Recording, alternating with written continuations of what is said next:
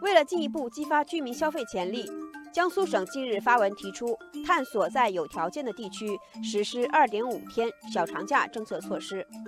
实际上，在此之前，河北、江西、贵州、福建、浙江和广东等十多个省份已经出台了鼓励二点五天休假的意见。对此，网友议论纷纷。网友西瓜汁表示羡慕，会不会推广到全国啊？希望我们省也能尽快实施。网友水调歌头则表示，增加半天的休假，对于单程通勤时间两个小时的人来说，约等于无。而网友晶晶亮则提出疑问：靠放假就能支持消费增长吗？其实，二点五天休假模式并不是新鲜事。国务院办公厅在二零一五年八月份就曾经下发关于进一步促进旅游投资和消费的若干意见，首次提出鼓励周五下午与周末两点五天休假，但是出台具体实施细则的地区很少。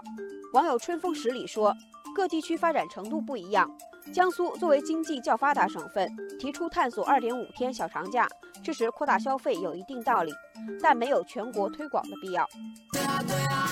网友青雀也表示，放假对消费的拉动作用主要体现在家庭消费和服务性消费方面，对消费能力不足的地区，放假很难有拉动作用。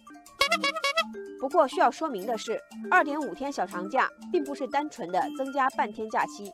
更多的是提出错峰休假和弹性作息的概念，因为在经历了黄金周小长假的景区人挤人之后，大家对多元化、个性化的放假模式需求更为强烈。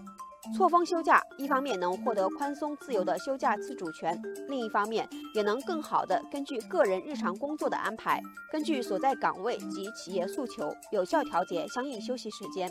但是，网友许和子说，才多半天的时间，这能拉动多大规模的增长？只有像五一黄金周这类集中加长版假期，才可能带来明显的消费增长。对此，网友沉默认为，二点五天的休假让大家多一个增加外出旅游休闲的时间选择，从而提高生活品质。至于刺激消费，只能说是休假增加后带来的连带效应。